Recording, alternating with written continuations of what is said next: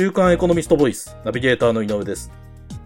今回は2022年6月13日にエコノミストオンラインに掲載された、キャンプは文化という記事についてお話をお伺いします。週刊エコノミスト編集部の大堀さんにお話をお伺いします。よろしくお願いします。よろしくお願いします。えっ、と、大堀さん、この記事では、今、キャンプを楽しむ人が増えているという話題が取り上げられてるんですが、その、なぜ今、キャンプがブームになってるんでしょうか？はい。あの、昔は割と難しいっていう印象があったと思うんですよ。まあ、キャンプがなんていうのかな、テントを買ってですね、はい。その設営も割とあの、えー、結構難しいというかね、建て方というか。うん。うんうん。それで、まあ、あと車も必要だし、ね、はいある程度テント運んだり。それとあとうん、キャンプ用具というんですか、道具というんですかね、一式。揃えて、まあ、うんいろいろこう、計画的に準備してうんやらないと、うんまあ、快適なキャンプはできないというか、はい。なんとなく敷居が高くて、うんあの、手軽っていうほどじゃない。結構面倒な、まあ趣味かな。そうですねなんかうん。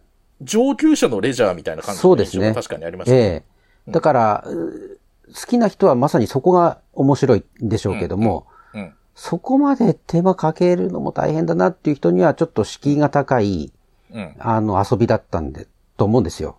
はい。はい。まあ僕もその口ですね。ええやってみたくて楽しいけど、うんそういう面倒なことやってくれる友達がいたら一番いいなとか思ってですね。にそうですね。うん。便乗して、なんか遊びたいなぐらい。でもそんな友達もいないから、結局キャンプもや、今までやってきませんでしたみたいな人がたくさんいると思うんですけれども、うん。こところが近年は、あの、いろんなものがね、その、まあ、キャンプをサービスとして、まあ、ビジネスとして展開する事業者がたくさん出てきて、うん。あんまり用意しなくても、まあ、身軽に身一つで行ってキャンプ的な気分、キャンプ気分を味わえるというか楽しめるというか、うん。そういう風になってきたんですね。うん。ですから非常にキャンプの敷居が下がったプ。うん。ということで、あの、うんまあ、幅が広がったっていうんですかね。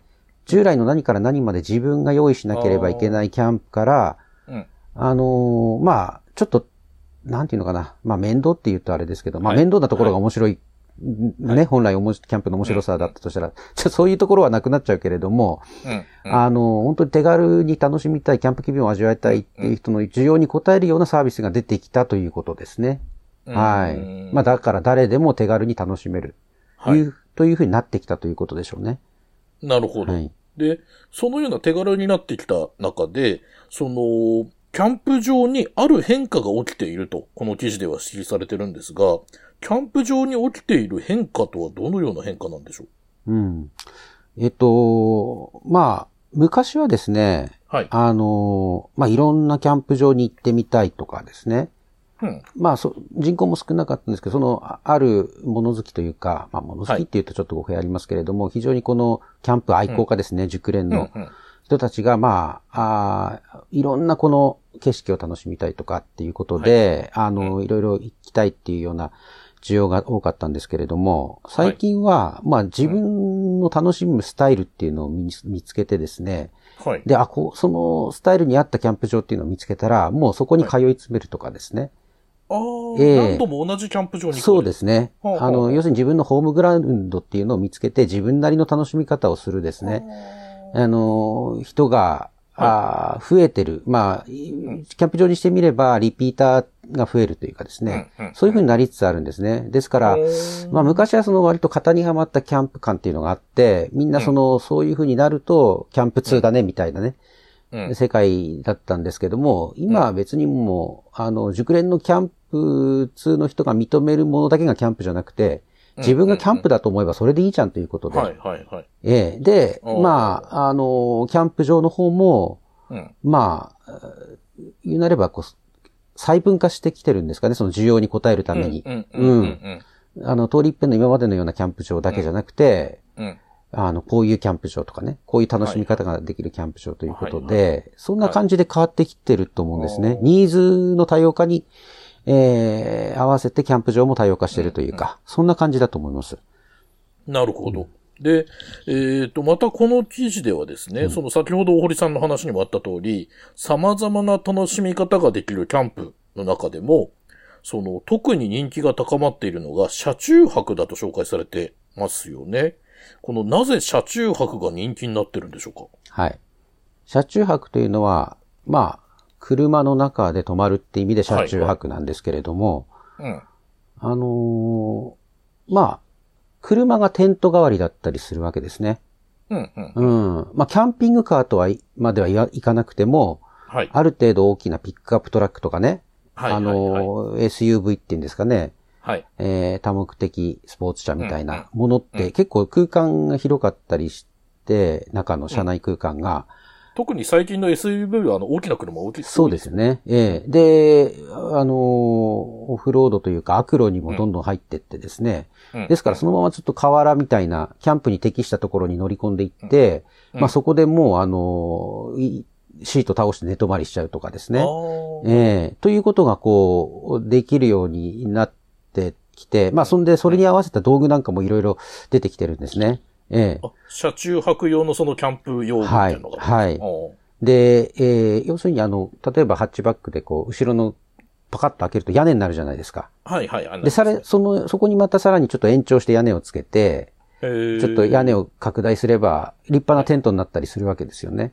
その下でこう食事もできるし。うんそうですね。はい。で、またその、テントを設営するよりも非常に手軽だったりししますよね。うん。なんか、あの、すぐ撤収できたり。はい。はい。うんうんで、あとは、あの、これ、女性の方だと、やっぱり普通のテントよりも安全性が高いわけですね。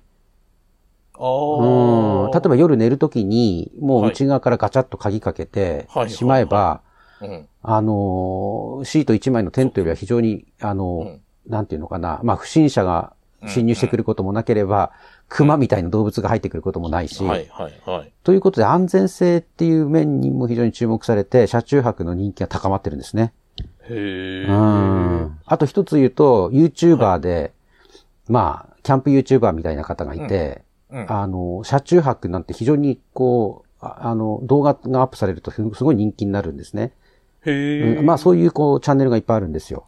うんええでそんなのも一役その人気に買ってるかもしれませんね。あうんー。なるほど。あの、こういう楽しみ方もできるんだっていうのを多くの人が知ったってことええそうですね。男の子ロマンを書き立てて僕もなんか欲しいなとかね。なんか、えええーピックアップトラック欲しいなとか、はいはい。ちょっと思っちゃいますよね。う。ん。で、その車中泊の人気の高まりによって、その、キャンプ道具にもこう影響が出てるそうですね。そうですね。はい。あのーまあ、なんていうのかな。ファッション的なところもあるんですよね、結構ね。はい。うん。うんこういうガジェットというか、あの、あーまあ道具ってなんかちょっと、その界隈ではギアとか言うんですけれども、はいはい。うん、キャンプギアね、かっこいいのがあると、なんか、はいはいはいそれだけでちょっと満足感が高まってですね。うん。で、最近すごいおしゃれな、まあランプって言うんですかね、ランタンって言うんですけれども、はいはい。ああいうのもすごいおしゃれなものが増えてきてるんですよ。うん。うん。で、実用性もあるんだけど、インテリアとしてもね、使えてみたいなものがあって、うん。で、またそういうのを集める楽しさっていうのもああるみたいなんですよね。はいはい。うん。ですから、あのーまあ普通に実用面からだと、全然ね、あのーなんだろうな、キャンプの時に、まあ見て楽しむなんていうことはまるでなくて、単に明るくなればよかったランプ、うん。ランタンが、うん。まあ、それ自体非常にこの、所有欲をかき立てて持ってるだけで嬉しいとかですね。はいはいはい。で、なおかつ実用性もあって、まあ、キャンプから帰ったらうちの中に飾っといてもいいようなやつが結構あるわけですよ。ほうほうほうん。ですから、そういうこう、ギア、キャンプギア、キャンプ道具を集める楽しさなんていうのも、一つこの人気につながってると思うんですね。う。はいはいはい。うん。なるほど。はい。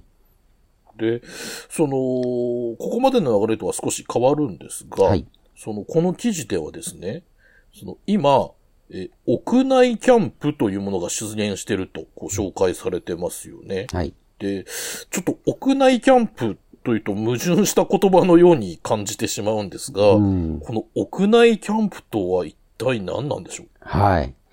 これもちょっとね、あの、本当のキャンプ、あの、大自然の中で、あの、でテントをちゃんと設営してですね、はい。まあ、こう自然を満喫するっていうような、うんほなんか、本道というかもう、本来のキャンパーの人たちからすると、うんなんか敬遠されそうな感じですけれども、冒頭言った、はまあ私みたいなこの物草というかですね、はい。な人でもキャンプ気分を味わいたいとはい。はい。いう人には、あの、もういるわけですよ。はい。うん。で、そうした場合、屋内で、もう、うん要するに値館みたいなとこだったり、その、単なるこのオフィス空間だったりするようなところに、こう、うんテントとかを立てて、で、炊事もそこでちょっとね、えーなんちゃってみたいな感じですけどもして、はい。まあそういう感じでキャンプ気分を味わえるっていう形態もあってもいいと思うんですよ。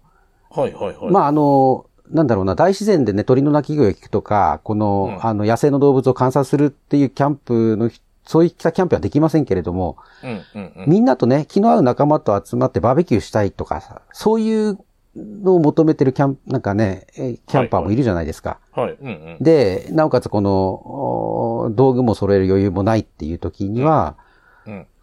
その屋内キャンプをを提供するサービス事業者っていうのはですね、その、なんだろうな、そその、テントとかも全部貸し出すし、はい。うん。あるいはこの炊事道具というんですかね。あの、料理の道具も全部貸し出すので、身一つで行くとですね、お金さえ払えば、そこでキャンプができちゃうわけですよ。はい。はい。建物の中なんだけど。う。うんん。だから自然はないけれども、キャンプ気分を味わえるってことなんですかね。へえ。うん。で、ワイワイみんなとやって美味しいもの食べてっていうことはできるわけですから、うん。うん。うん。で、まあみんなと雑魚寝したりね、キャンプ、うんテンあの、屋内のキャンプ、あ、屋内に張ったテントで。はい。ということで、あのーまあ、それもキャンプといえばキャンプなんですよ。うん。ですから、キャンプなんですかね。だからそれも多様化してるってことですね。あなるほどうん。通り一遍のキャンプじゃなくて、うん。うん。そういうところがね、非常にこの、なんていうのかな、手軽にできるということで、うん。人気が高まってるんですね。屋内キャンプ。うん。まあ、あとは屋内、まあ、それは極端な例なんですけども、ちょっと前から、あの、話題になってるグランピングって知ってますかね？あ、はいはい。あのーうんそれこそ手ぶらで行ってバーベキューとかがそうそうそうそう。うん。施設ですよね。そうですね。うんあれがさらにこう究極。うんなるほどそうなんです。グランピングはやっぱりあるある程度そのね、サービス提供する事業者がそれなりの敷地を用意して、うん。ね、あのー快適な、まあホテルライクなこのテントみたいなものを提供して、って感じじゃないですか。で、それなりに多分、おね、サービスとしてお値段も張ったと思うんですよ。あの、ホテルと似たような金額するうとかあるんでしょん。そうですねうん。だけどもうこっち、もう屋内キャンプだともう、もう自然なんかいいと思う。切り捨てて。うん。とにかくまあ、なんかみんなとご飯食べてワイワイ騒ぎたいみたいなですね。はいはいはい。そういう需要を吸い上げて今人気なんじゃないですかね。うん。これ、記事には振られてないですけど、都内の建物とか都心でうん。屋内キャンプとかってされるんですか、ね、そういうことでしょうね。どこでもいいんじゃないですか？むしろ、ね、あのー都内の方がメリットありそうな気がしますけれどもね。そうですよね。うんあの、記事を読むと、貸し会議室やレンタルルーム、空き店舗など貸し切りにしてってこう書かれてますもんね。うん、うん、うん。そうですね。うん。まあだから、ね、本当のこの、なんか筋金入りのキャンパーからすると邪道とか言われる可能性もありますけれども、ううん。ん。うん。でも楽しかったらいいんじゃないですかね、それで。うん。あまあ、あの、楽しみ方は人それぞれでしょ。うん。そう。あの、まあ実際、そうん、実際私ちょっと取材してないので、あの、うちの記者が取材したんですけれども、はい。あの、どういう形態かわかんないんですけども、今思ったけれども、まあ例えばその、えー貸し会議室だってね、はい。あの、プロジェクター使って、こう、天井に星空でも投影すればですね、あなるほど。それっぽくななるんじゃないですかね。なるほど。なるほど えあの、その場合は100%星見えまえすからね。うん、そうですよね。そうそうそう。あと、悪天の影響もないし、そうですね。雨降らないですね。ですから、本当にキャンプ気分を、疑似的なキャンプ気分を味わいたい人は、あ非常にいいサービスかなと思いますね。うん。あ、なるほど。で、えっ、と、この記事では最後にですね、はいえっと、これから人気が出そうなキャンプの楽しみ方を2つ紹介してくれてるんですが、えっ、と、この2つとは何なんでしょう？これについて最後に教えていただけますか？はい。えっ、と、まあ、一つはですね、あのー名称、こういう名詞、はいテントコットっていうらしいんですけれども、テントコット。はい。はい。まあそう、そういうテントコットという、まあキャンプの楽しみ方らしいんですね。で、このコットって何、何なのかというと、はい。まあ、いわゆるまあ、ベッドみたいなやつで、はものすごい簡易的な布団に足がついてるような感じですね。あ。あまあ、ベッドですね。うんうんうん。あのーか非常に簡易的なベッうんうん。ドというか、あのーええまあ、屋外で寝るときって、薄いと、この寝袋とか薄いとデコボコして寝にくいじゃないですか。あの、地面って結構デコボコしてるんですね。そうですねまあ、当たり前と言ったら当たり前なのかもしれないですが。で、なんか足がついてるから、直接その、地面に触れないような感じらしいんですよ。うん。ですから非常にこう快適に眠れるっていうことで、ら、はいはい。で、なんかそこにね、あのーそのコットにテント機能がついてるものがあって、それをテントコットっていうらしいんですよ。ああ、なるほうど。ん。だから、やっぱその普通の一般的なテントだと、こういろいろ柱とか立てて、こう地面にね、土に突き刺してですね、うん。あの、うん、こうお、ロープを張ったりして大変じゃないですか。はいはい。はい。そこ行くとテントコットっていうのは、まあ、うんものすごい簡単に設置できるらしいんですよ。へえ。うん。だから、まあ、屋根付きのその布団をポンと、あっという間にせ、うんなんか簡単にね、あの、設置できる感じで、まあ、多分うん、寝ることしかできないんでしょうけど、うんうん。うん、でもその、あまあ、椅子一脚でなんかご飯食べて、あと寝るだけでいいみたいな感じだと、うん。それでいいっていう人はもうそれ、それでキャンプができるわけですね。うん。うん。ですから、あのーそれでいいという人は、従来よりも非常にこのキャンプの敷居が下がって、はい。やりやすくなったんですね。ああ、うど。ん。まあ、それが一つ。はい。で、あねそうですね。はい。これなんか僕もやってみたいなって気がしますね。ううんん、で、次、もう一つはテントサウナです。サウナですか？うん。これはもう、はその名の通りテントの中にサウナをを入れちゃうみたいな話らしいんですけれども、うん。あのーテントにですね、はい。そのサウナのための薪ストーブがついてるようなタイプがあるらしいんですよ。へえ。うん。これは多分テントコットに対して、ちょっとはいまたグレードが高いって感じですよね。あの、実はこの記事の中に、うんテントサウナのこう画像が載ってるんですが、うんうん。結構しっかりした広いテントですよね。そうですね。これ相当大きなテントですね。な、なんか10人以上入れそうなその真ん。中にドンとこう、うん。なんか薪ストーブみたいな。そうそうそう。そうですね。うん。で、えー、なんかその、まあ、サウナってですね、まあ健康のためだったりするじゃないですか、汗かいてね。はいはい。うん、北欧でこの汗かけない人が、まあ、うん汗かくためにこう、なんかみんな、し昔からやってるようなものじゃないですか。